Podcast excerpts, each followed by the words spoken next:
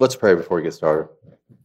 Our Father God, we just thank you for this day, God. We thank you for your grace and mercy, God. We thank you for your Son, God, and that salvation we have through him, because without him, we'd have nothing. We'd be lost, God, and I'm so grateful for it. I'm thankful for it, God. I just pray that you you speak in this message, God. Allow it to be nothing of my words, God. I just pray your words be spoken, and I pray that some someone can get something from it to apply it to their lives. Lord, I love you, and I praise you. I give you all honor and all glory. In Jesus' name I pray. Amen. You know, we heard Ralph read the, the scripture this morning, and it's talking about Paul at his third missionary journey. He's in Ephesus, and um, he fought, he comes on some dis- disciples of John in Ephesus, and he was questioning them about things. But before we get into that, we need to just get a little context into what John's disciples believed. You know, they were still going off of John's message to the Jews that he gave to them in the wilderness. It was a call for repentance, preparing the way for Christ to come. Repent, for the kingdom of heaven is at hand. John was preaching to the Jewish people to repent and confess their sins. The Jews believed, because they were descendants of Abraham, that they were good to go with God. They thought they didn't need nothing else. John told them not to assume this and to bear fruit in keeping with repentance, and that every tree that bears bad fruit will be cast into the fire, and that Christ will be bat- will baptize with the Holy Spirit, and those who are not will burn with unquenchable fire. The message that John gave and the water baptism that he gave was for the Jews to show that they were no different than the Gentiles, and that they needed to repent and confess of their sins, and be waiting for the coming of Christ. You know, the Jews were so highly minded that they thought they were so much better than the Gentiles. They thought they were better than everyone else. And Paul had to tell them, you sin just like they do. The repentance that I'm calling you to do is to show people that you're no different.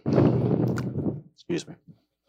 Um, and we see all that in Matthew three, one through eleven.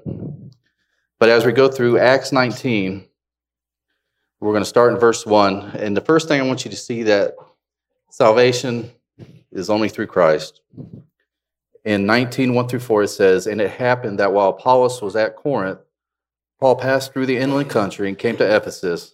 There he found some disciples." These were disciples of John. And I want you to understand, disciples here doesn't mean necessarily that they were Christian.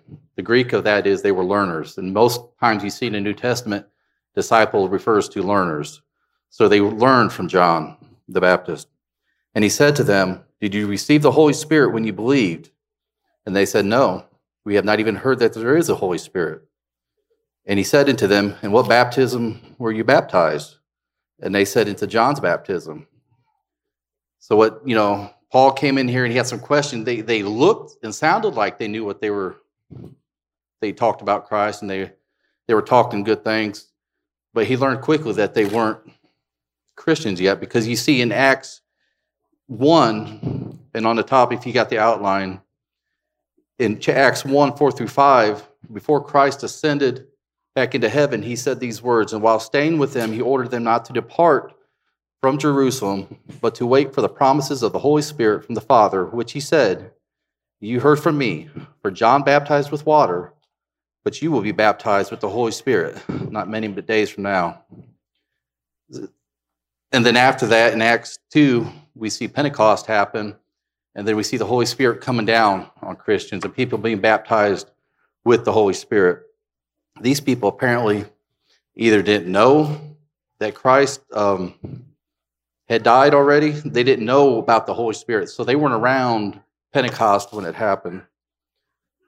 And so then Paul said to them, "John baptized with the baptism of repentance, telling them to believe in the one who was to come after this, that is, Jesus." So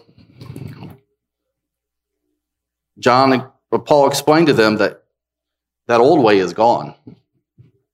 The new way is Jesus. And once they heard that from Paul, they realized everything that John had said and the message that Paul gave them was true, and they were baptized in the Spirit. In Acts um, two, twenty-one thirty-six through thirty-eight.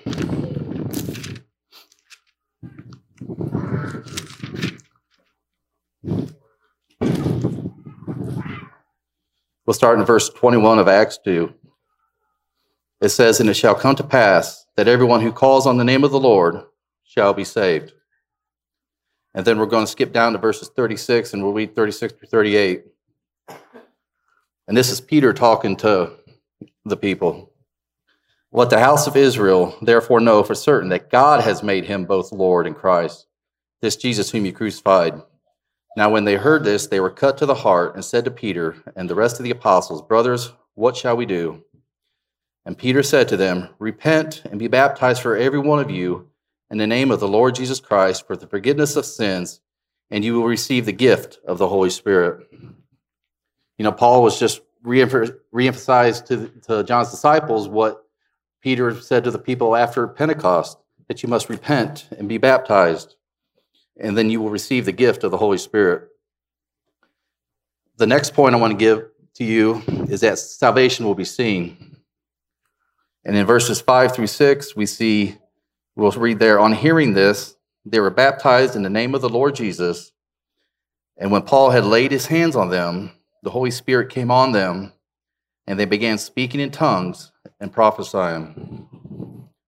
Once you truly repent and confess of your sins to God, there will be a change seen by all people, and they won't see you, but they'll see Christ.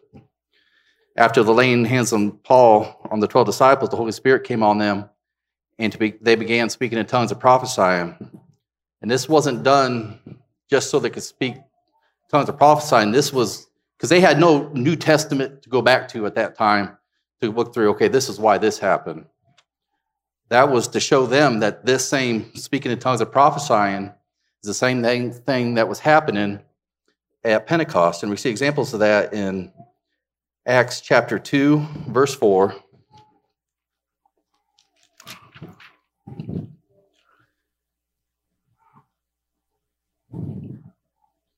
I wrote down the wrong scripture. Sorry, Acts eight seventeen.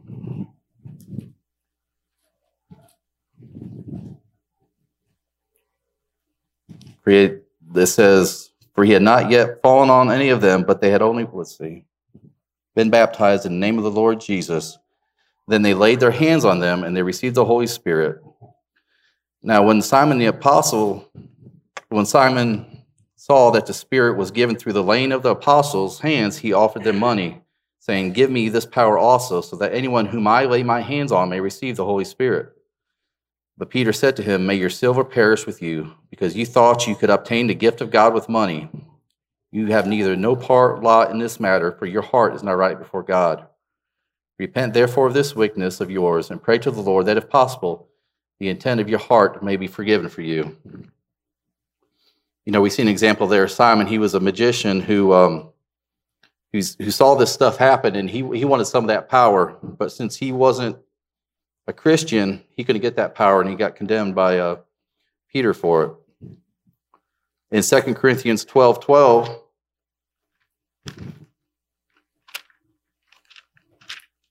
we see, "The sign of a true apostle were performed among you with utmost patience, with signs, wonders, and mighty works." You know, it just confirmed that Paul... It wasn't Paul that gave the power to those disciples. It was the Spirit who was an apostle. It was the Spirit, I'm sorry, through Paul did that work. And it was just a sign to show that this was Christ working in them. And in verses seven through ten, we see salvation will have action in Acts nineteen. It says... "There were about twelve men in all, and he entered the synagogue, and for three months they spoke boldly, reasoning, and persuading them about the kingdom of God. But when some became stubborn and cont- continued in unbelief, speaking evil of the way before the congregation, he withdrew from them, took the disciples with them, reasoning daily in the hall of Tyrannus. This continued for two years, so that all the residents of Asia heard the word of the Lord, both Jew and Greek." You know, after these disciples of Paul had the Holy Spirit on them, we've seen action behind their faith and their salvation. Paul took them into into the synagogue, which is what something Paul did all the time when he was going on these journeys. He always ended up in the synagogue pretty close to the first thing, and they began speaking boldly, reasoning, and, and speaking about the kingdom of God. And this kingdom of God that they were speaking about, it wasn't a, the future kingdom of heaven. He, they were proclaiming Christ, what Christ did on, did on the cross, his death, burial, and resurrection, because the Jews still believed that Christ hadn't come. You know, and in verse nine it says, some became stubborn and continued in unbelief. You know, that stubborn means defying against God. They didn't want to believe what they were saying. They were speaking evil of the way. They were speaking evil of Christ. You know, they the way is, you know, I think of the, I keep going back to the seven I ams of Scripture, where the way where Christ says, I am the bread of life. I am the light of the world. I am the door of the sheep. I am the resurrection and the life. I am the good shepherd. I am the way, the truth, and the life. I am the true vine. They weren't having nothing against about that. They were so bullheaded and defiant that they did not want to believe that Christ was the way. But they did this and kept going on for three months. They did that. Then they ended up having to eventually withdraw from there and go to a lecture hall and speak. And they did that for two years so that all the residents of Asia heard the word of the Lord, both Jews and Greeks. The next thing I want to talk about, you know, our power only comes from God. In verse eleven, twelve, we're going to learn about a group of people that made a big mistake. And um, so in Acts chapter nineteen, we'll start in verse eleven. And God was doing extraordinary miracles by the hands of Paul. We'll stop there before I go on. You know, the stuff that you're about to see Paul doing, the writer Luke said these weren't no ordinary miracles. These were extra special, something that he was even amazed by. But God was doing extraordinary miracles by the hands of Paul, so that even the handkerchiefs or aprons that had touched his skin were carried away to the sick, and their diseases left them, and the evil spirits came out of them. God was working so much through Paul that even people were stealing his aprons, you know, because Paul's a tent maker, right? Can you imagine Paul trying to go to work and all of a sudden he's got another apron missing? Or he's got cloth missing that he uses? But that's what, but it wasn't Paul's power in that. That was the Holy Spirit. The power of the Holy Spirit was so much on Paul that even his clothing was healing people and doing great things. In verse thirteen, we see, we're going to see that um, without the Holy Spirit, we are nothing and powerless. That some of the itinerant Jewish exorcists undertook to invoke the name of the Lord Jesus over those who had evil spirits, saying, I adjure you by the Jesus whom Paul proclaims. We see some Jewish um, exorcists or magicians who thought, hey, I want to get in on this action. I want to do what Paul's doing. So they decided to invoke the name of Jesus, and um, they came upon a demon, evil spirit, and they told him, I adjure you by the Jesus whom Paul proclaims. Seven sons of Jewish high priests named Sceva were doing this. There's no record that these were actually sons of a Jewish high priest. There's no, they can't find a record of this high priest Sceva, but they were supposedly of a high priest, the sons of the high priest. But the evil spirit, in verse fifteen says, but the evil spirit answered them, Jesus I know, and Paul I recognize, but who are you? Could you imagine you being so insignificant that the devil, the demon, don't even know who you are? You're claiming such great power. You're claiming to be the Son of God. You're claiming, you're claiming to cast out demons. But the demon's like, who are you? I know Jesus. I know of Paul, but who are you? And then what we see, what next is in verse sixteen, it says, and the, the man in whom was the evil spirit leaped out on them, mastered all of them, overpowered them, so that they fled out of the house naked and wounded. Instead of them performing an exorcism on them, we see a reverse exorcism happening on them. which they did not expect. They thought because they were proclaiming the name of Jesus that they were good to go, but they did not have the salvation in Christ. They did not have baptism, repentance of sins. They weren't of the Spirit. And so we seen a reverse exorcism happen, and they got their butt whooped so bad they went out of the house naked. Can you imagine a demon whooping you that bad that you get tossed out of the house naked? But it did something. It did something that, you know, wasn't expected. And this became known to all the residents of Ephesus, both Jew and Greek, and fear fell upon them all, and the name of Jesus was proclaimed. Even though they had no power, even though they could not, the seven sons could not pass, cast out the demon, Christ's name was exalted in the end. Why was that? Because they seen Paul for who he truly was. He wasn't, he was a child of God. He was had all his power and authority was given by God. And the people were, fe- were fearing Paul then, and fearing, fearing, fearing Christ, excuse me. In John um, fifteen four, we'll go there real quick.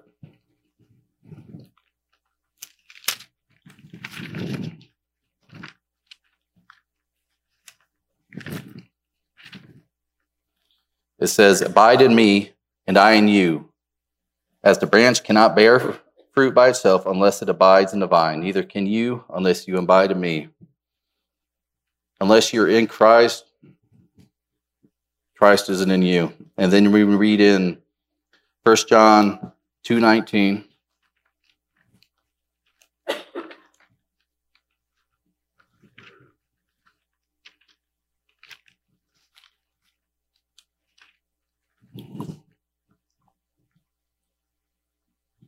says, "They went out from us, but they were not of us. For had they been of us, they would have continued with us, but they went out, that it might become plain that they are all are not of us." It's just more proof showing unless you're in Christ, it's going to be evident to others that you are not in Christ. And then this next part I want to get to is, with godly fear comes repentance, confession, and the word of the Lord prevails. You know, even though they failed to cast out them demons, the seven sons of Sceva, like I said, God was still getting the glory. God's name was getting magnified. And then we see what the result of that can happen. In verse um, eighteen, it says, "Also many of those who were now believers came confessing, divulging their practices, and a number of those who had practiced magical arts brought their books together, burned them in the sight of all, and they counted the value of them and found it to be fifty thousand pieces of silver, and the name of the Lord, so that the word of the Lord continued to increase and prevail mightily." You know, after this happened with the, the demons, a number, we've seen people who became believers, and then they started confessing and divulging that their, their practices. They started confessing and divulging their sins. To the point that, you know, and it showed what was going on in Ephesus at this time. You know, they believed a lot in the magical arts. They believed a lot in the, the witchery and stuff. And they had so much value of those books and stuff that they were using. They said the counted value of them came to fifty thousand silver pieces of silver. In our time and money-wise, that's equivalent to six, seven million dollars worth of books that they took and just burned. But we see an example of what true confession and repentance of sin is by these people who all of a sudden realized who Christ was and the Christ that Paul was preaching about. In Second Corinthians seven,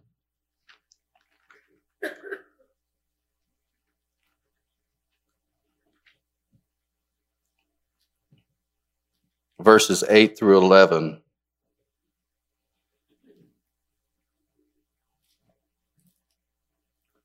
we'll read that real quick. "For even if I made you grieve with my letter, I do not regret it, though I did not regret it, for I see that the letter grieved you, though only for a while. As it is, I rejoice not because you were grieved, because you were grieved into repenting. For you felt a godly grief, so that you suffered no loss through us. And this is what godly grief will produce. Godly grief produces a repentance, that leads to salvation without regret, whereas worldly grief produces death. For see what earnestness this godly grief has produced in you, but also what eagerness to clear yourselves. You know, we've seen that with back here in Acts. You know, they wanted to clear clear their name of any sin that they had, so they took all their books out and burned them. What indignation, what fear, what longing, what zeal, what punishment. At every point you have proved yourselves innocent in this matter. You know, when you truly fear God and you truly um, have a godly sorrow, there will be a change. There will be, there will be a drastic change in your lifestyle. No longer do you love your sin, but you grieve it to the point of repentance with regret that leads to a salvation with godly sorrow. And you aggressively pursue righteousness. You want to clear your name of sin. You have a righteous anger towards your sin. You have a healthy fear of God who was offended by your sin. You long to restore your relationship with one, with the one you sinned against. You have so much zeal for God that you hate anything that goes against him. You long for sin to be punished and can't wait for that day.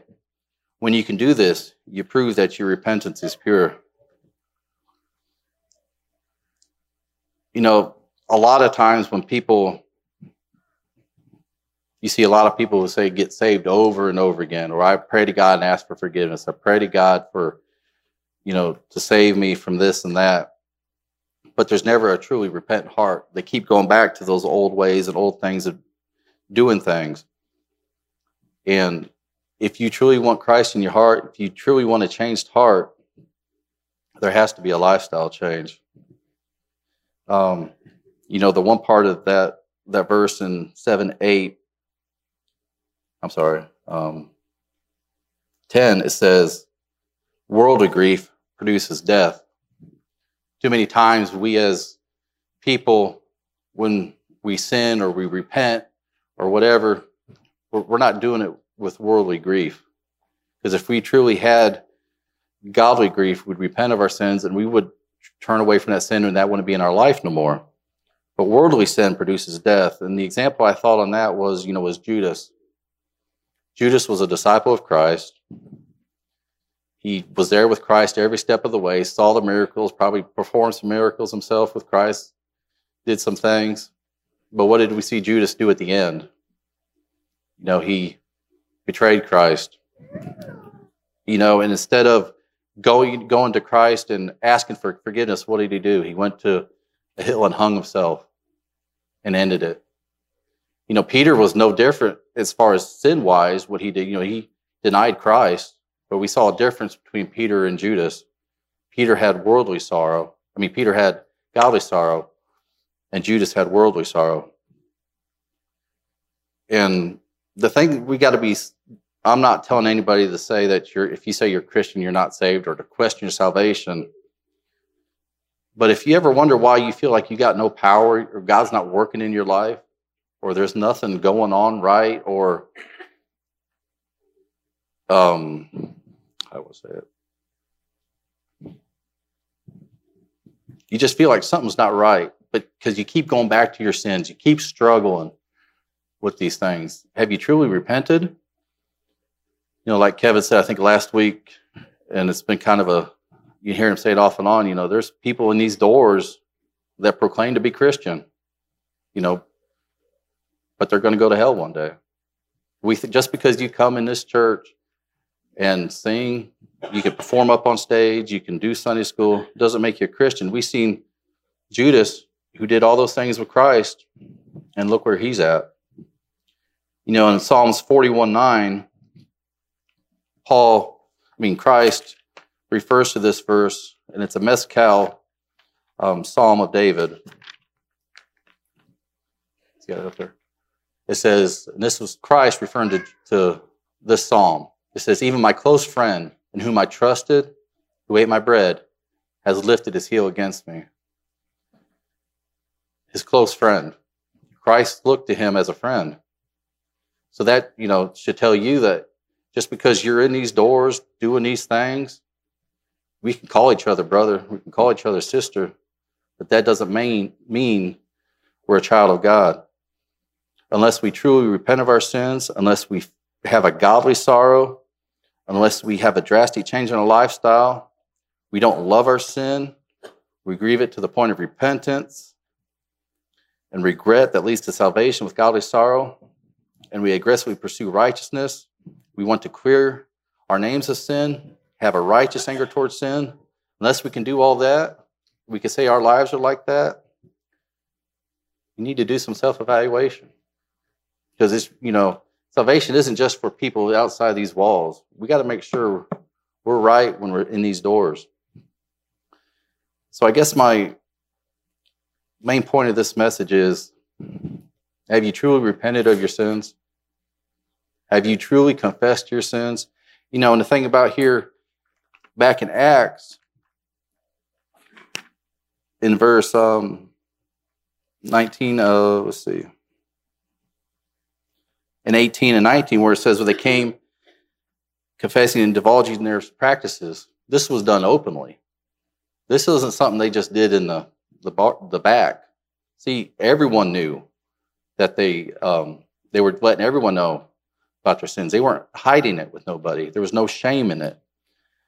But sometimes when we sit there, sit here and, oh, God, forgive me my sins, but there's no change because you got no accountability. If you want change, don't hide your sin to the world. Confess it. Confess to us that you're in sin, and then you'll see action behind it.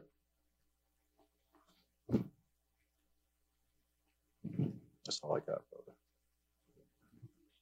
So, but um, let the worship team come up. Um,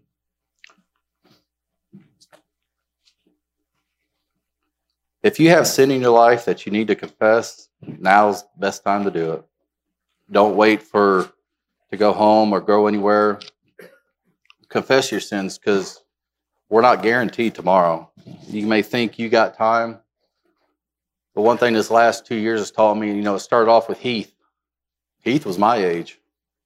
That one, that one was a gut punch. That first death, it really hit me in the gut, because he's just a little bit older than me. You know, we've had a lot of older people die, but we also lost Nick, same age as me. You think you got time? You don't have time. Michelle, my age. Just because you think you're in good shape, good to go, Amanda, Kirby, Leanne, um, Lee Thornton, they never thought it was going to happen that quick. But every one of them people, like especially, but Nick, though, prepared us for this. Through the short time that we had with him, he was preparing us for his passing. And he was prepare, preparing us and telling us to tell others about Christ, to repent and confess of our sins.